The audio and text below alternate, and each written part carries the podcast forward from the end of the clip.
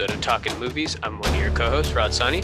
And I'm your other co-host, Sam. Thank you for joining us. Um, what we'll be doing here today on the podcast, we'll be opening up with some news. Um, a little bit slower of a news week as opposed to the previous episodes that we've had. Uh, I feel like in the pandemic, the news has really picked up its pace, but this week that was not the case. Um, and then we'll dive into some reviews later in the episode. We have a couple of old sort of throwback reviews, and then we'll have a couple of overlapping new reviews as well as the Mandalorian season two, episode two. Um, but I think probably the biggest story of the week. Um, maybe some people saw this coming, maybe some people didn't. It was kind of up in the air, I guess, what the status of, you know, this project as a whole is going to be. The creative team behind it is more than one person. The creative team behind this project has kind of had some backlash in recent times. Um, but we found out this week via Johnny Depp's Instagram, he announced that he's going to be uh, leaving the Fantastic Beasts franchise. Uh, he's been requested to leave the franchise via Warner Brothers. Um, in the statement, you know, this is obviously coming off the um, the heels of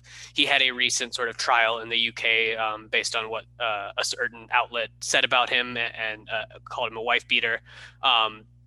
They found the court was unable to find that to be false i guess was the overall ruling but this is sort of in a long ongoing um, back and forth between himself uh, and his ex Amber Heard, who is also sort of in the public eye, obviously as a celebrity and actress.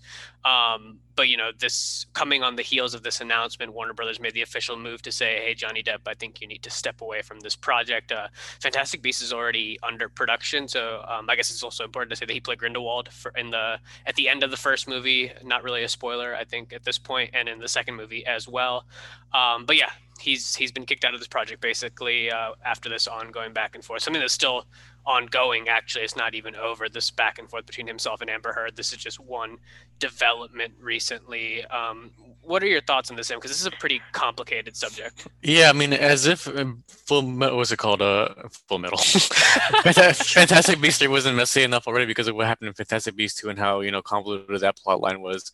You already mentioned the fact that uh, there's also a lot of shenanigans going on behind the scenes with, like, you know, mentioning J.K. Rowling and you know Johnny Depp. Mm-hmm. But um, you know, it's I don't think it's such a huge deal because of the fact that even before the second movie came out, people were like saying, you know what, just keep Colin Farrell on. He's he was a much better villain in the first movie. We prefer him over Johnny Depp, and you know Johnny Depp didn't have much screen time in Fantastic Beasts too, so I don't think it's a huge deal. Um, the thing is, is this that the fact that it's kind of if Warner Brothers was the one that told um, Johnny Depp to like just step away from the role and just detach himself from the Harry Potter franchise as a whole, they should probably do the same thing with Amber Heard because she does have her own controversy. I, I uh, know with Johnny Depp, and you know if they don't do with, with her and and do the, the way that they did it with Johnny Depp, it just it kind of comes off as I don't know, hypocritical, I guess. I, am glad you mentioned that, Sam, because you know Johnny Depp has had this sort of thing hanging over his head for quite a bit of time, and while I think it's appropriate for people to be sort of upset with the way that he, you know, he treated his ex, like he did abuse her, I think that's pretty clear from the evidence that we have. Um, that being said, Amber Heard did sort of, you know, go toe to toe with him, and you know, from what he said, she was just as abusive towards him as he was of her, and, and I don't. It's weird because like you know this is obviously this was sort of this became big i think sort of at the forefront of the me too movement.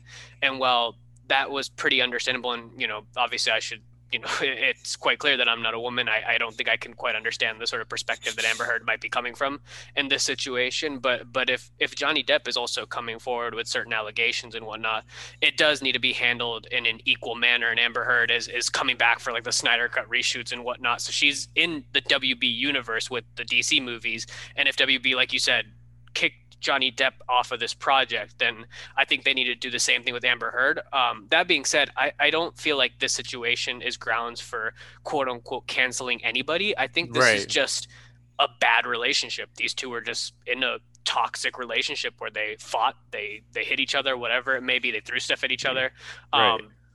It was just a toxic relationship, and it's like so many people in the world have that thing. It's not like you shouldn't be canceling one side or the other. You shouldn't be kicking one person off their jobs and not kicking the other person off their jobs. I don't think either of these people should be, if I'm being completely honest, I don't think either of these people should be kicked off their jobs. I think they both are just sort of going through something that's very, very difficult and very complex. And it was something that it's more or less a private manner that we we ourselves don't really need to get ourselves into. I understand that they're celebrities, they're in the public eye. So when this thing goes to court, it's going to become public news, but it's not really our business. And it just feels like something that's being brought into the public and handled in a way that it shouldn't be. It feels like it's something that should be resolved between the two of them and shouldn't really bleed into their Hollywood work. Yeah, and we're not a gossip podcast. We're not going to go and deeper and speculate on what the relationship is like. But I want to ask you a couple of questions.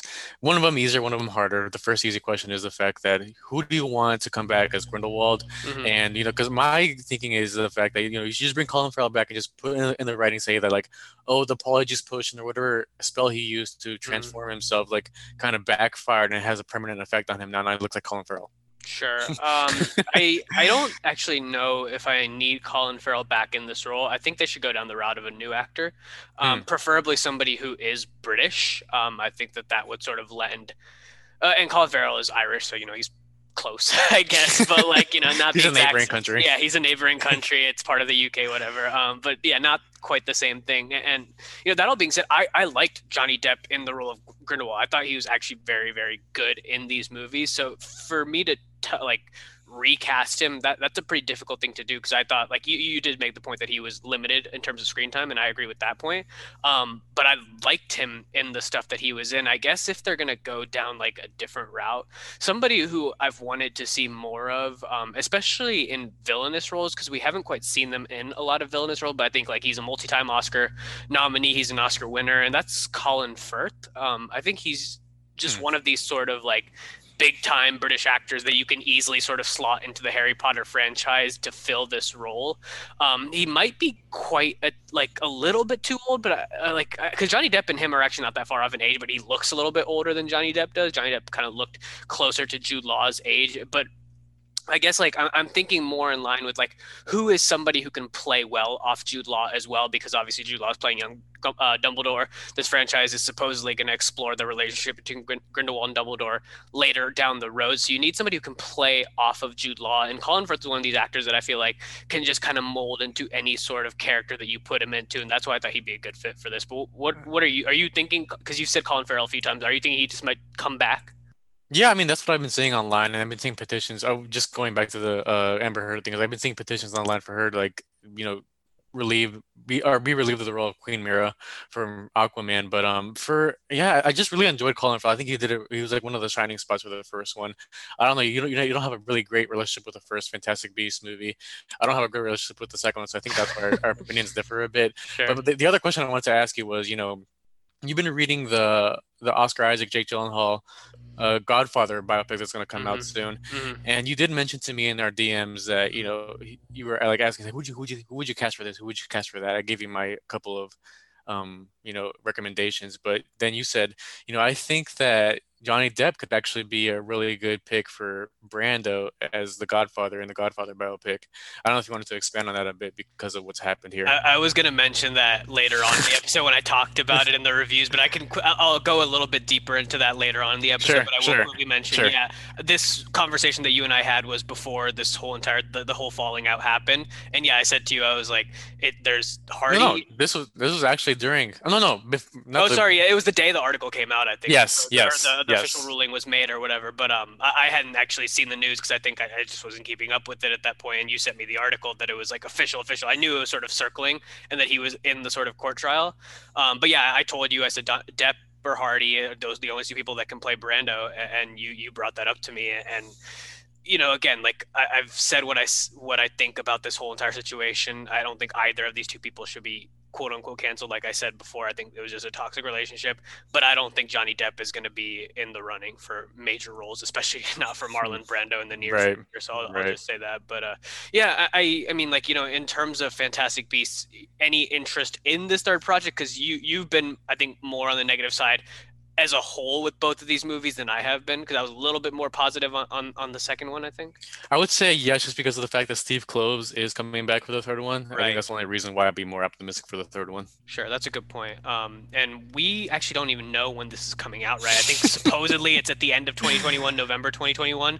But now, if they've begun production, they need to reshoot Johnny Depp scenes. That's going to extend this, all things considered, right? Maybe it'll be like another. They gotta do middle- it. They gotta do an audition process. They gotta screen Yeah. actors and all that. You know, I wonder casting calls. I wonder if they're further along in terms of who they want because, like, relieving Johnny Depp, like you would think that they have a couple names in mind that they want to bring into the room, right?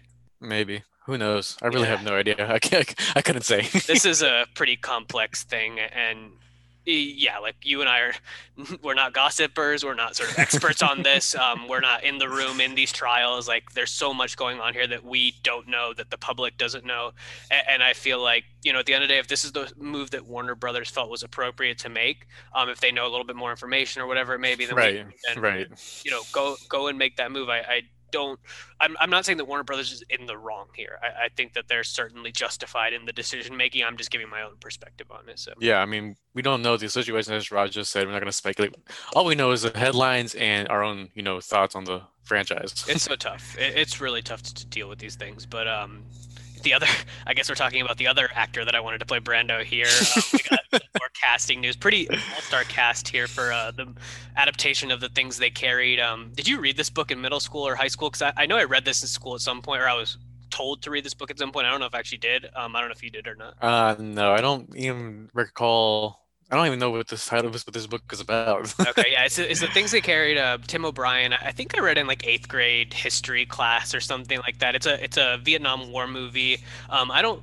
I, like I said, I was told to read it. I don't think I actually read it because I don't really remember anything about it. um, has something to do with Vietnam War. Um, this is, but the the cast, the kind of headline story of this entire thing: Tom Hardy, Pete Davidson, Bill Skarsgård, uh, Stephan James, Tye Sheridan, Ashton Sanders, Moises Arias, and Angus Cloud um, are all joining the class or cast of this movie. Um, pretty, pretty big sort of move here. Um, a lot of up and comers, a lot of young stars, but then you have some big hitters like Tom Hardy and Bill Skarsgård who are a little bit uh, sort of on the older, more quote unquote veteran side of acting. Um, directed by Rupert Sanders, who's best known, I think, for directing Snow White and the Huntsman, but he has directed a few other things as well. Is being written by Oscar uh, nominee Scott B. Smith, who wrote A Simple Plan and it's on the showrunning team of Westworld alongside Lisa Joy and Jonathan Nolan. Um, you know, it's a war project. War projects usually do well with critics, with the Academy, um, with a name like Tom Hardy, who's already been in multiple war projects between uh, Band of Brothers and, and Dunkirk, obviously. But then you're bringing in sort of an eclectic group here, like Pete Davidson, obviously being the comedic actor that he is, Bill Skarsgård being Pennywise, uh, Stephan James and Ashton Sanders being two sort of up and comers as well, Angus Cloud from Euphoria. Like this is a really strange but cool mix of actors, in my personal opinion. What what are you feeling on this? Yeah, same thing. I mean, Ashton Sanders is mostly known for his independent works. Moses Arias, for most most people know him from Hannah Montana. Oh, He's- that's right. I forgot about that. He's shed of that role completely because he's gone like you know I don't know like really fashion centric I guess. and Yeah. He's very weird with his roles that he's chosen since then. You know, same with Angus Cloud. He has very edgy appeal to him because of Euphoria.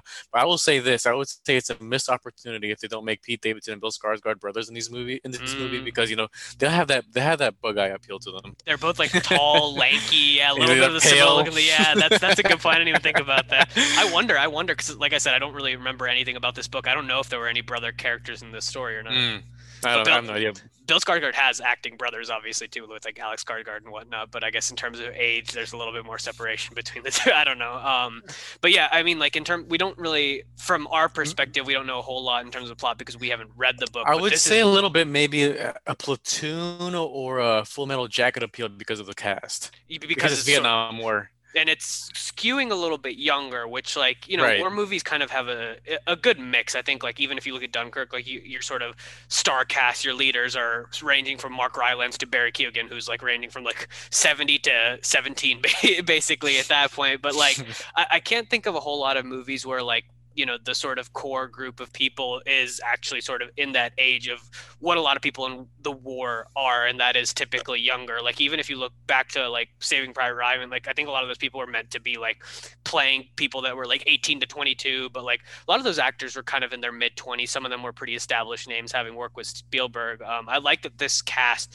you know you're bringing in teenagers like or i don't know if they're really teenagers but they are younger stars and ashton sanders moises arias angus cloud um, Tye Sheridan's pretty young as well, and he looks even younger than he is. Uh, even Bill Skarsgård, who's quote unquote a veteran, I, I, think he's still only like in his late twenties or something like that. So this is, you know, a pretty good group, and I'm curious to see how these guys play off each other. Is Hardy going to be the sort of leader? I guess. Um, I, I don't really plan on reading the book or doing too much research on it because I'd rather see the book to film adaptation. But like you know, with the creative team with Rupert Sanders behind the camera. He doesn't have necessarily the best directing track record. Does that give you any sort of concern? Yeah, I think that's why I was going to mention the fact that I don't, I don't know much about Rupert Sanders' works and the works that I have heard of, like Snow White and the Huntsman. I don't know what was the other one. I think I have his IMDb pulled up here, but you know, I was looking at over like they're not really critically acclaimed movies, and movies I haven't gone out of my way to go watch. And same with Scott B. Smith. Like I haven't seen A Simple Plan. You know, I stopped watching Westworld, so I can't really only commentate on the fact that it's like a tight knit group with these actors, and it kind of gives me like a Fury appeal. Like you know, with Shia LaBeouf, Brad Pitt. Uh, I think Michael Pena was in that movie. I think just the fact that they have this group of individuals. You know, Tom Hardy being like the veteran of all the all these individual. He's probably gonna be like the the leader, the, the sergeant or the general, whatever it is that he's cast as. Um, yeah, it's really exciting. It's really interesting considering you know we haven't seen any of these actors work together before, and not not really in the same kind of work that we've seen them in the past. But you know, I'm fan of Pete Davidson, fan of Tom Hardy. I love Ashton Sanders. I love Bill Skarsgård. So uh, I'm looking forward to this one just because of the cast. Yeah, kind of closing question for you because we, we talked about Pete Davidson so much this year. What what and we've talked about his sort of transition from comedic to uh, dramatic acting with obviously starting this year with Big Time Adolescence, then having uh, King of Staten Island. This feels like it's going to be more of a push towards the actual drama side of it, even because mm-hmm. like mm-hmm. Suicide Squad from like the trailer and whatnot, that looks like pretty strict comedy. It seems like it's going to be James Gunn sort of like taking his Guardian universe from the Marvel, uh, taking his Guardian movies from the Marvel universe and planting them into the DC uh, universe. This feels like a bit more serious of a project. Um, is that exciting to you? I guess. Yeah, I think he's just looking for a way to get out of the SNL role that he's in because you know he's mentioned the fact that he's just at this point just like the the teen guy the, on the on the group, and sometimes he doesn't feel as a part of the group as everybody else is. So I think he's just trying to like just test the waters in regards to what roles he can take on in the movie industry, or what else he can do outside of like SNL because of the fact that you know I think he just feels it's time for him to go from that show, and I think that's why he's trying to like. Uh, you know, extend himself beyond the comedy realm. I respect him a lot for this decision. I'm excited to see where his career goes. It seems like it's headed in a pretty cool direction. So I guess we'll see if it does be successful. I, I, hope it is successful. In, in all honesty, um, mm-hmm, that's same. really it. That's really it for the news portion of this episode. It was a pretty slow week in news. A couple other stories, but nothing really worth discussing. Um, so let's just go ahead and get into reviews. And we've got a few overlapping reviews. We'll close out with Mando, but uh, we also have a few things that we watched that didn't overlap. So Sam, why don't you start us there? Well, I have one movie that didn't overlap this weekend. I actually, you know, be, considering the it's like the election week and the hectic nature of what's going on and with you know the elections and all that, and people counting in Pennsylvania, Nevada, mm-hmm. and Georgia, I decided to go watch um All in the Fight for Democracy, the biopic about you know Stacey Abrams and like the just voting and the voting history of America and how it came about and how it's viewed now, and you know how you know it's, it's the the importance of essentially just how essential it is to democracy because you know we choose our leaders through the process of voting and you know within America like within like the developed countries of the world and the developed dem- democratic countries of the world, America ranks last in regards to how easy it is for us to vote and this movie like really pinpoints on the difficulties the history the importance of it all because it feels a lot like 13th like ava duvernay's uh, biopic about or documentary i'll keep saying biopic documentary about the 13th amendment and how that's shaped america. This talks about you know stacey abrams fight for how you know her her gubernatorial um, ambitions in georgia how that came about, why she lost, and how that shaped her as an individual now, and then just getting into how that kind of compounds her story with the with the history of voting. And you know it's it's it's i think it's essential. This is like one of my favorite movies i've seen this year. I think it came out this year. Like it, it touches like stuff on the pandemic and you know even with like stuff with trump and all that. But you know i would say this i would say that you know stacey abrams is probably one of the most important leaders we have in this country. And this movie proves that point. Like I, I have my issues with Kamala Harris. I have my issues with Joe Biden, and I would I would have loved for Joe Biden to have chosen Stacey Abrams as, as his running mate.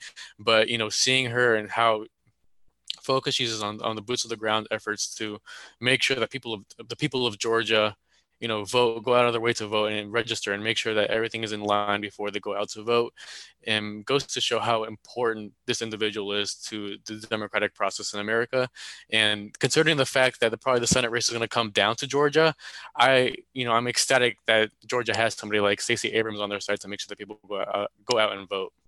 I, I kind of want to ask you because like I, I saw a lot of people watching this movie like between Letterboxd and Twitter and whatnot in this week, and mm-hmm. understandably mm-hmm. so because of the sort of context of it, the content, uh, the subject matter, how it relates to what was going on in the world, and, and obviously, yeah, we did vote Donald Trump out of office, which is very exciting, but there's a lot of work to be done, mm-hmm. and it mm-hmm. seems like this movie was sort of like leaning into that sort of direction as to what the potential of that work could that could be done, and how like you know who are these people and what they can actually do for our country, and what shaped them, like you said, and how that's going to like sort of advance what they do um, in in in today's government and how they could make an impact on the world um, as it stands today.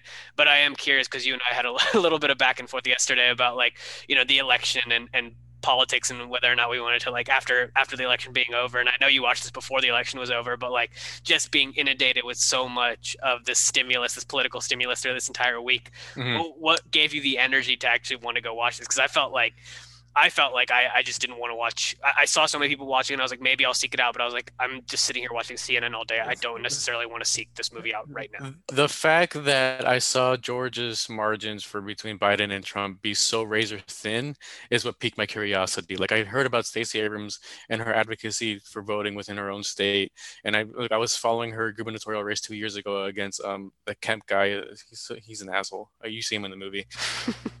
I think that's why I wanted to watch this movie because of the fact that you know I wanted to have context to why the margin was so razor thin in Georgia, and I knew Stacey Abrams was a huge part of it. I've been seeing her name thrown around a lot because of this movie and because of what's going on with the election. So I just wanted to have you know just further the, my education on, on like the election process, you know, in the most relevant way possible.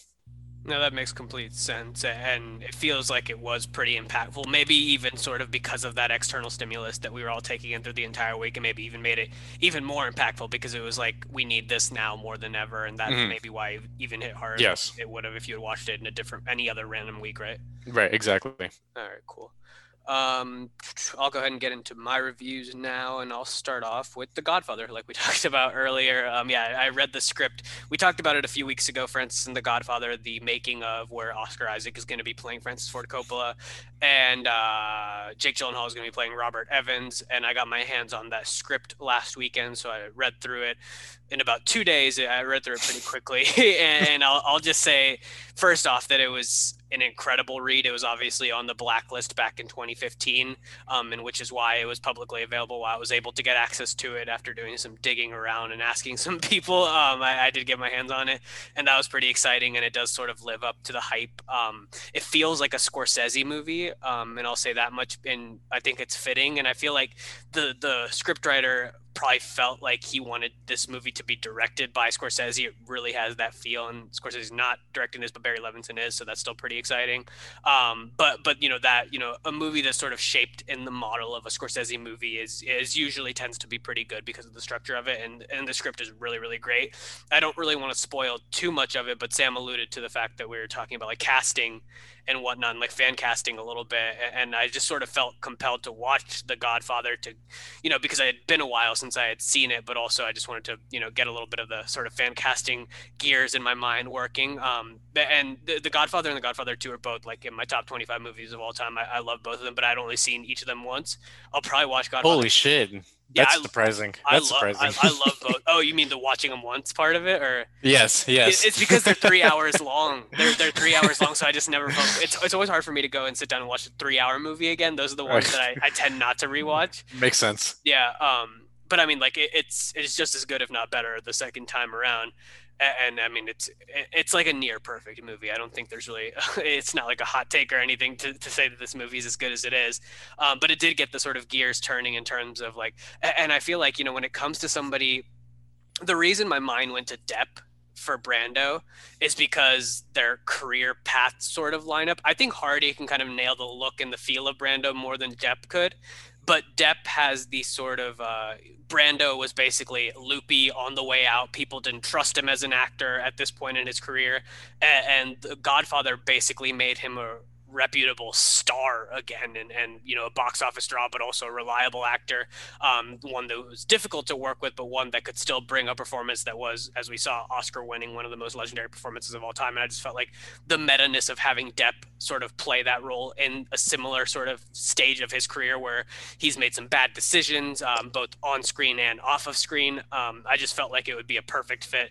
But yeah I, i'm kind of bummed that that probably won't happen. Not that it was going to happen in the first place but now i'm like like sort of putting all my chips on Hardy at this point, um, just because I feel like there's nobody else that can really play that role. But like you know, George Lucas has a pretty significant. I wouldn't say significant, but he's he's in a lot of scenes of this movie. Um, Al Pacino. I, I feel like with Al Pacino, they have to go the route similar again, like playing the meta card a little bit go the route of having somebody that's an unknown to play Al Pacino because Al Pacino was more or less an unknown when he was cast as, as Michael Corleone in The Godfather. I, it's you know I, I, still haven't quite landed on a lot of people in terms of who I want to play a lot of these roles, but you know in kind of thinking of it, there's not a whole lot of like big names that come to mind of characters that I'd want or like actors who I want to see play these characters on screen. And I know I like toss it to you a little bit in sort of our back and forth. Some of these people are not like as well known, like the producers and whatnot. We're not really as familiar with what they look like and who they are, what they feel like. But is there any sort of names that come to mind in terms of like the people that I mentioned or anybody that's associated with the Godfather that you kind of want to throw out like fan casting? Yeah, well, I'll repeat what I said. I think we've talked about a little bit about this in the past. I said Jude Law for Sonny. I thought it would be a good chip pick, and I also said Ben Whishaw because he looks very eerily similar to George, young George Lucas. Yeah. so I, I, I, sent Raj the because Raj asked me, he's like, I maybe yeah, Ben Whishaw, and it's like mm-hmm. he's I sent him the picture. He's, he's, like, holy shit. Yeah, I didn't even make that connection at first, but uh, I think he definitely looks like him. Uh, it's a question of whether you can capture the essence of George Lucas because George Lucas is such like a a geek, like he's right. such like a weird, strange, geeky, nerdy guy. Well, he does play Q in the. That's a good Bond. point. That's a good point. if I guess if you just give Q a little bit of the George Lucas, like I, am not even gonna try to impersonate. Quirkiness. Yeah, uh, that would be interesting. Actually, I do like that. I do like that casting choice. Um, Let me ask you real quick then, since you read the entire script, who has a better chance at the Oscars, Oscar Isaac or Jake Gyllenhaal? So here's the thing: the movie Oscar Isaac is gonna be in almost every single scene of this movie. Francis Ford Coppola okay. is the anchor of this script. Like the whole entire thing is his. He's journey. a title character. He is the title character. Yeah. Um. That being said, like, here's the thing. Do you do you remember you remember Jake Gyllenhaal in Velvet Buzzsaw, right? Yes. That's kind oh of Oh my god. That's kind of how Robert Evans is portrayed. Like he like speaks in the third person. He's like he he walks around and he goes up to Francis Ford Coppola and he's like Evans is God. Like that's like quotes that he has in this movie. He says like Evans is God, Evans does this, Evans does that. And he's just he's very strange. He's kind of portrayed as like a goofball. Um uh-huh. he's portrayed as this sort of producer who thinks he's all that but isn't really all that. And like there are times where like Coppola and his producers try to like trick Evans into getting Brando in the room and stuff like that that like it's a really interesting sort of power dynamic between the actors and, i think a lot of people aren't really familiar with the backstory of the making of the godfather and how turbulent it actually was. Like they almost like pacino was like centimeters away from not being cast in this thing. We're like we were this close to having robert redford play michael corleone and like the sort of back and forth behind that there there's so many different dynamics in terms of the the structure, the way this is the script is built, and how it portrays, um, or how it like sort of mirrors, I guess, the, the actual structure of the Godfather, the making of the Godfather, and like the actual plot of the Godfather itself on screen. Mm-hmm. Um, there, there, I don't want to spoil too much of it because this story is so interesting, but this script, like, I was already so excited for this script, even more so than like the Chinatown one or even um, Mank, which is coming out soon about like you know the making of movies. After reading the script, uh, this is like this thing is right there at the top of my most anticipated. Didn't he also play a similar character in Okja? Uh, yes, yes, he did. He played like uh. a very goofy, quirky character. This, I mean, this is obviously going to be a little bit more down to earth because this is based in reality. Uh, but Robert Evans has been known to be, you know, both a difficult, very eccentric, but also yeah, very eccentric. And, and I think Jake, there's no better. Like when I was reading this thing, I was like, yeah, there's nobody else that could play this role other than Gyllenhaal. Like I could so clearly picture Gyllenhaal doing this thing that I was like, it's perfect casting. It is literally perfect casting. Um, but yeah, you know, the depth thing, I, I was kind of bummed about that. But you know, if it's best for the world, I guess, then that's that's the choice that needs to be made. Mhm. Um, but that being said, we talked about that script, and I'll say that you should be very excited about this movie because it's it's gonna be it's if it's Raj raving in my DMs. He's like, Yeah. Sam, and I, I haven't read, read a script like this in a while. I I haven't, was- laughed, I haven't laughed as much. I read That's what this surprised me. I read this script faster than I read Trevorrow's uh, Star Wars script, so that's how excited I was by this thing. The fact that you told me that you were just like laughing about this because of the script is what it caught me off guard the most. And I sent you I sent you a screenshot and tell me that brilliant. Tell me that like little like three four lines or whatever it was is not hilarious. yeah, well, it depends on how he's executed on screen, but we'll see. Yeah, I'm, I'm excited for this movie. It's gonna be it's gonna be an interesting case study. So uh, definitely keep an eye out on more casting news for that one. Um, I don't want to. I went very long, so I'll try to move quickly. I rewatched Parasite to celebrate the election. Um, that's how I like to celebrate the election. We started the year off with Parasite winning. We ended the year with Trump losing, so I got to celebrate that win. We got rid of a parasite. yeah, we got rid of a Parasite. So uh, I've been itching to rewatch Parasite, and it's you know it's as good, if not better, than ever.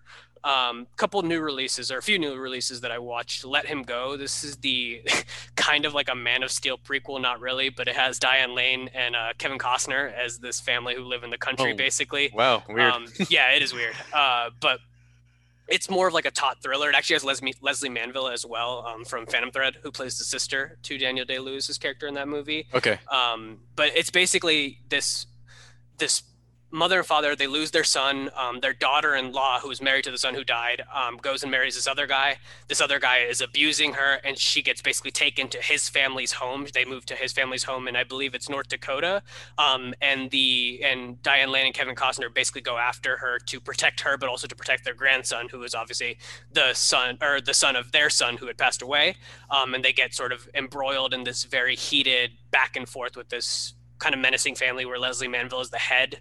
Um, she's chewing up scenery. This movie was actually surprisingly good. I had not really heard a lot about it. I had seen trailers for it, and I got like an access code to go to one of those like online press screening things. So I, I went ahead and watched it through that. Mhm. Um, and I thoroughly enjoyed it. I mean, it's not like anything special by any means, but it's definitely a good watch. It's a little long. It's closing in on two hours.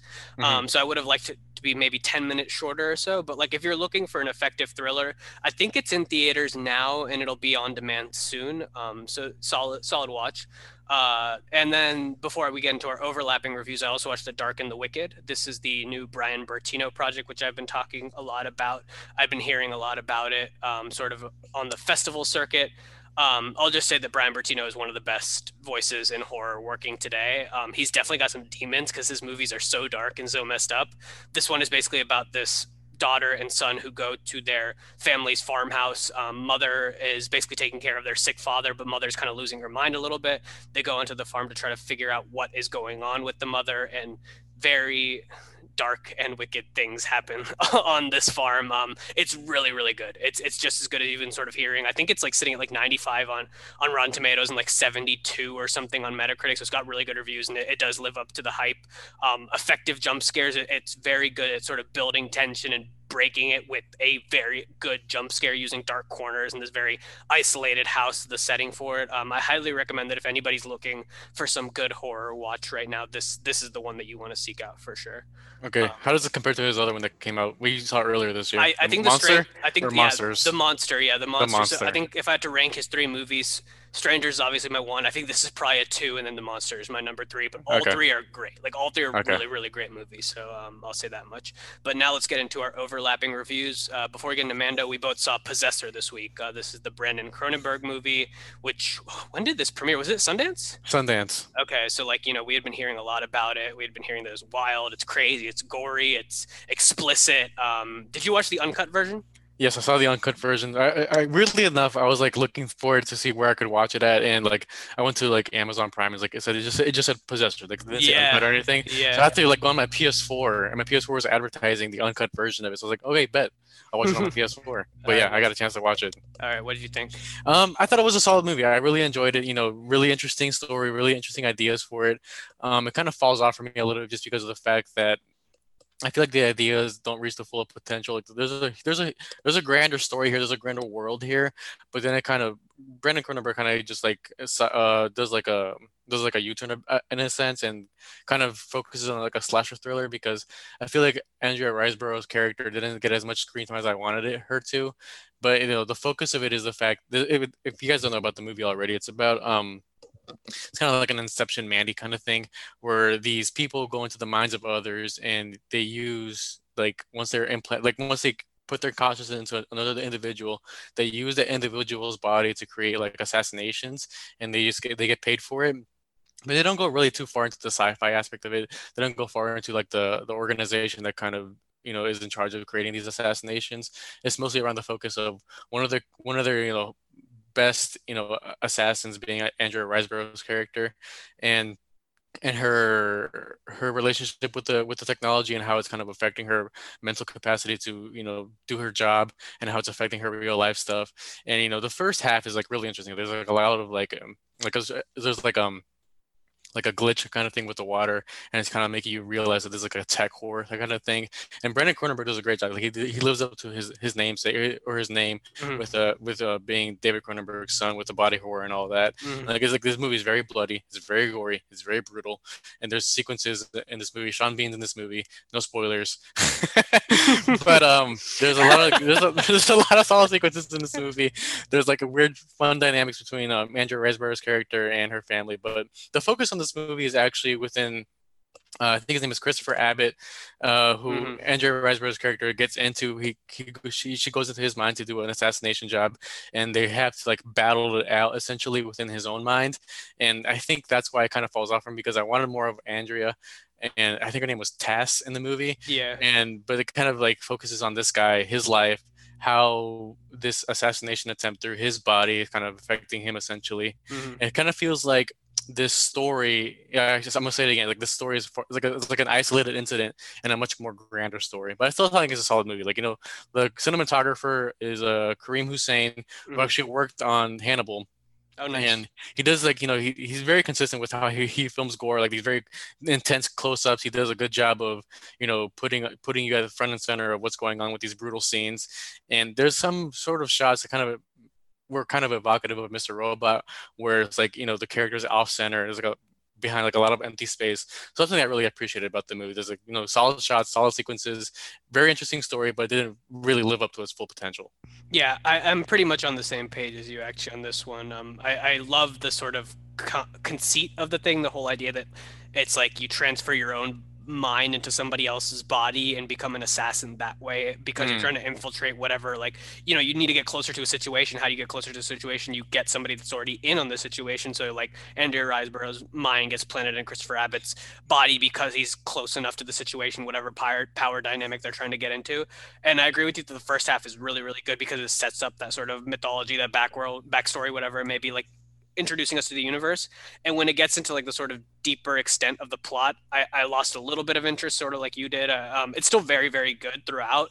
Um, I just wish it had given us a little bit more sort of cohesiveness with Andrea Riseborough's character. A lot of what you were saying, so like not, not right, like like there's there was like most of it with the fact that she's kind of like losing her sense of stealth, mm-hmm. and there's like a lot of great sequences like when she's in the mine, like these like very weird neon sequences like really the, really like, brilliant directly like like the body wax kind of melting into each other and it's like it becomes like this like this like a uh, I don't know, like this kind of flesh monster in a sense within, yeah. you know, Christopher Abbott's mind, his character's mind. That stuff was really cool. I just mm-hmm. wish that we got more of the idea of the story rather than the slasher thriller that we got. Yeah, I agree with you. Um, but I think it's still worth watching. No, um, absolutely. If, if, you can handle gore, because it's extremely gory. Oh, that was that was another yeah. thing that I didn't love. I, I just think it it was it was too revelatory in the way it sort of tried to like it, it's zooming in on somebody getting stabbed in the neck or whatever like there, there, some of it is okay it's bearable and i don't really handle gore all that well and i could handle some of it but some of it was just like it was gore just for the sake of gore the, the, I was gonna. I'm actually on the opposite side. I wish that we got more of that intensity, that more of that body horror kind of mm stuff, because we got some of that stuff in like the mind of Christopher Abbott's character. mm We got some of it in that really intense scene with Sean Bean's character, mm and even at the climax, it kind of gets really fucked up. Yeah. so I was gonna ask you how you handle that, but I guess you answered. I didn't. I didn't love it. Yeah, I didn't. I didn't. I didn't. Love it. but you know, it's a solid movie. It was good. I I, I liked it. Give Andrea Riseborough and Christopher Abbott more work because Oh, these two absolutely. are incredible and they just don't work enough, honestly. Um, Yeah. Last thing I saw Christopher Abbott in was probably um, It Comes at Night. If I'm being completely honest, I don't think I've seen him in anything since then. Um, so yeah, uh, I liked it. Yeah, similar, pretty, pretty similar thoughts to what you said. So not a whole lot new. Yay, we agree. I know it's so rare that this happens, um, and I think we're gonna agree on the next thing too. Mandalorian season two, episode two, The Passenger. Um, we'll do the same thing here, uh, a little bit of non-spoiler, and then we'll dig into some spoiler thoughts, um, and we'll give a warning before that. Um, this might be the worst episode of the series yet. Um, I I completely hated this episode. It's just so pointless, so stupid. Spiders, like what? Uh, minor spoiler, I guess, but not really a spoiler. It, it's it, really, it does not it does not play into the plot at all. There's this random character who tags along with Mando through the entire thing. I was extremely let down by this episode. I didn't think it was all that bad, honestly. I was pretty, you know, it's just it's a side because it's another one of those throwaway episodes where you can like, like it, it deals with it, it's not all throwaway. It deals with the repercussions of one of the episodes in the last season. But you know, I thought like some of the sequences were fun, like him trying to escape that cave that he's in, the the star, the the, the ship fight in the in, in the air against like the, like, what are they called now? The found the foundation. What are they? Uh, wh- who are you talking about? The the the the X the X-wing fighters. Oh, the X. I think they're just part of the um the Republic. the Republic. Yeah, So the reestablished Republic. I think New New Republic. I the New Republic. So the fight between him, his uh, what's it called, the Razor Crest versus the two X X-wing fighters was pretty fun to watch. one of this- one of whom is Dave Filoni. If you didn't catch that. Really? Yeah, one of them. I didn't. No, I didn't catch that. Because I, I- if he's not wearing his cowboy hat, I can't recognize. I know, right? Traded in his cowboy hat for an X-wing helmet. But yeah, I think you know it. It is pointless, but I thought some of the stuff about it was fun, like him going into that cave, trying to survive in this really cold, you know, arid area where he's in this planet, whatever it's called, and then just trying to. Um, the sequences with like Baby Yoda and the and the and the little egg thing was pretty funny. Um, I didn't think it was all that bad. It was all right. Let's let's go ahead and get into spoilers now. So if you haven't seen the episode, tune out and then come back and listen to the end of this. Um, once you've seen the episode, I, I just felt like uh, the frog lady. Like, what is going on there? Like, come on. Like, can you have a better character? Like, I understand it sort of plays into the sort of practical effects of what old Star Wars is, but it doesn't feel like old Star Wars at all. It just feels like goofy. And people got so mad about the Last Jedi because of this quote unquote humor of it all. And this movie is like even worse in terms of how it tries to play into that. Like, it- it's not funny. It's not interesting. Yeah, sorry, this episode um, and, and it's a bummer also because Peyton Reed directed this episode. He's obviously the director of the Ant Man movies. Like to see that sort of dichotomy and how that how it didn't work as well um, with him. You know, he's obviously within the Disney family, but like having him behind the camera and the comedy not working, um, it just this episode like did absolutely nothing for me. I was just like, when is this going to be over? Well, one thing we can probably look forward to is the fact that, you know, last season it was like back and forth. It was like, you know, narrative story, side story, narrative story, side story. Like, it was a pattern within like the last three episodes was like all narrative. This first season just starts off with just straight up like side quests. So I'm hoping that they're saving like the big narrative stuff for like the latter half of the season.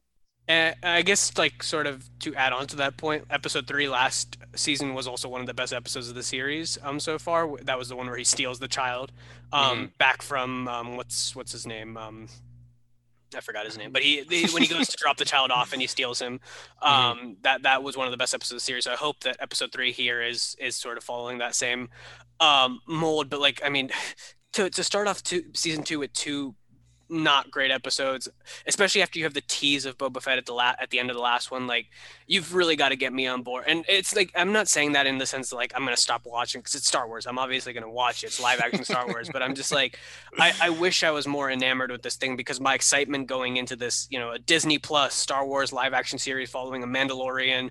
It's an action series. Like, I should be buying into this 100%. And I this season I, I'm oh over two honestly. I told you the fact that they're filming so close together with season one and season two leans you or tells you the fact that they're going to continue with the same formula. So the question now is, um, I don't know if our opinions are popular in regards to like these side stories, like these episodic um, parts of the story. But if there's enough clamor, do you think they're gonna kind of realign and just focus on the narrative for season three? No, because people on like Twitter and stuff seem to be saying that these episodes are better than the last season. I'm just like, what are you guys watching? Like, Uh, I think they're just deprived of Star Wars. I guess they they must. Be, I just feel like they're gonna you know go crazy for whatever they get, and that's disappointing because like I feel like the series, the potential of this series is so high, and it's like not even scratching the surface of what. yeah, this could they, they could be focusing these first two episodes on um what's his name Giancarlo Esposito's character Uh, Moff Gideon. Moff Gideon and his quest of trying to find Mando while he's trying to find the remnants of the Jedi Order. I That could, that could be the focus of the story. Like, there's enough there for them to have eight eight eight one hour episodes and it'd be enticing for everybody to watch. I'd much rather have that story stretched out over eight episodes too, as opposed to having it crammed into two or three episodes. Like I'd much rather get an entire episode of Moff Gideon understanding his backstory and then get another uh, get like go Right, modern right, exactly. It's like there's could, so like there's there's so you could probably split into three segments. It's like Moff Gideon story, Mando story, and Ahsoka's story. Yeah, you can just- exactly. You can just have all of that and you know a really great season, but instead we're getting these side quests where you know me and you both being big fans of Star Wars hmm don't really have an attachment to these episodes. Yeah, and and I feel like they're trying to cater to a certain type of like old school Star Wars fan, and I get that. I understand why some of this stuff will certainly appeal Cater or pander.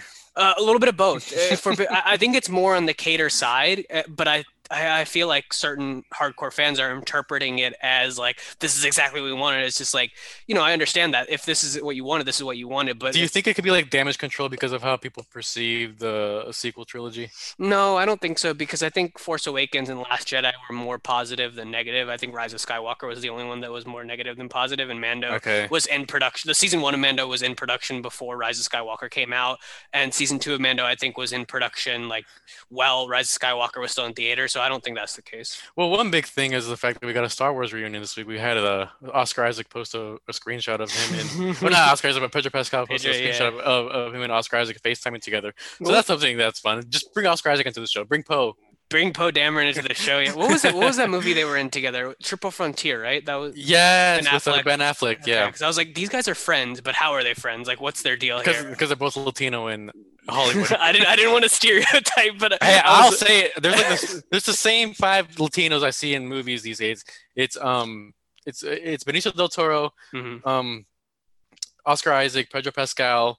Um, blanking on his name. He was in Guardians of the Galaxy. He's like one the, he was in also in um Javier Bardem and Michael Pena. Those five Okay. guys are the same guys I see all the time. Yeah, Well, I. I think They that's. have a group chat together probably. I, I mean, all you know, I would watch a movie of those five guys being like a family. I know they're all from different parts of like you know. Hold on, Javier Bardem wasn't in it wasn't in Marvel. It was. I think you. I think you're thinking of Benicio, yeah, But um, I mean, I would watch a movie of those five guys being family, like you know, father, sons, uncles, brothers. throw throw Diego Luna in there too. Throw Diego Luna, yeah, he was in Scar- he was he was in the running for Scarface, wasn't he? And he, he's He in Star Wars. He's yeah, Star he Wars. was. He was. Uh, what's his name? In um, the Cassian Andor. Cassian Andor. We're actually getting a show about about him. I would we? not. I wouldn't. Oh, and Ben, Benicio del Toro was also in Star Wars. Um, not a great character, but you know, Oh, one, of, one of the sort of downsides of Last Jedi. If you, if you, you know, if you made Benicio del Toro like a Sith Lord or something, that would have been so, the potential there would have been so much more than whatever we got, like whatever Master Code Breaker, or whatever he was. All we're missing is Michael Pena. yeah, right. I, I feel like he's probably like a massive Star Wars fan too. He just strikes me as the kind of person that'd be a really big. Bring Star Michael Pena's Ant Man character because he has that relationship with Peyton Reed. So just bring Oh, his yeah, Ant Man character into the just- Star Wars universe. Just have him do the narration for all these Exactly. bad Mandalorian episodes. I would watch that. I would watch that for days. but I Um, guess you know, uh, it's. It, it- I wouldn't say this is like one of the worst ones. I had Mhm. fun with it, okay. but you know, I'm hoping. See, episode three is like narrative focused. I do too. I, I did not have fun with this, unfortunately. I, I really did not like this episode. Um, yeah, I hope I hope we're on the upswing now with episode three, but I guess we'll just have to wait. And How see. many episodes is it? This eight? It's still another eight. I think I think it's going to be eight, but I don't have confirmation on that. If I'm Okay. honest. Yeah. Um, Okay. that'll close things out for this episode here. Thanks for joining us. Um, Sam, let people know where they can find you online. You can find me on my Twitter at Sam0So and on my Instagram at Sam Osorio, O S O R I O. Find me at Rodside236. Always, please be sure to check out the episode notes on resources uh, for resources on Black Lives Matter. Also, be sure to rate, review, subscribe to the podcast, share it with your friend, family, everybody that you know. You can find us on Apple, Spotify, Anchor, all the other popular platforms, and uh, we'll be back later in the week with some more content for you. So join us.